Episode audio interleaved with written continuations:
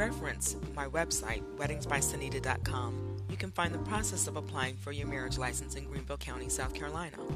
It goes over the process of application, the costs, fees associated, and more. There is one slight change that will occur on July 1st, 2019.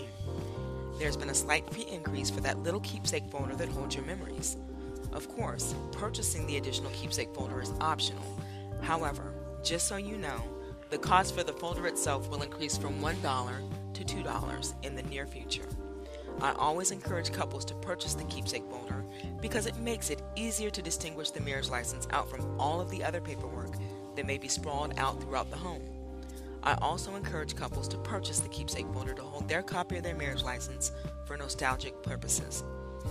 If you are party to any of the couples I've joined, you know that I also encourage ordering additional copies of the marriage license, which are the certified copies, after the ceremony. Some agencies will accept the couple's copy of the marriage license for business purposes. However, if you have to mail off a copy for insurance purposes or other reasons, you may want to go ahead and purchase the certified copy. Again, to reference the information for applying for your marriage license in Greenville County, you can click on the post associated on WeddingsBySonita.com.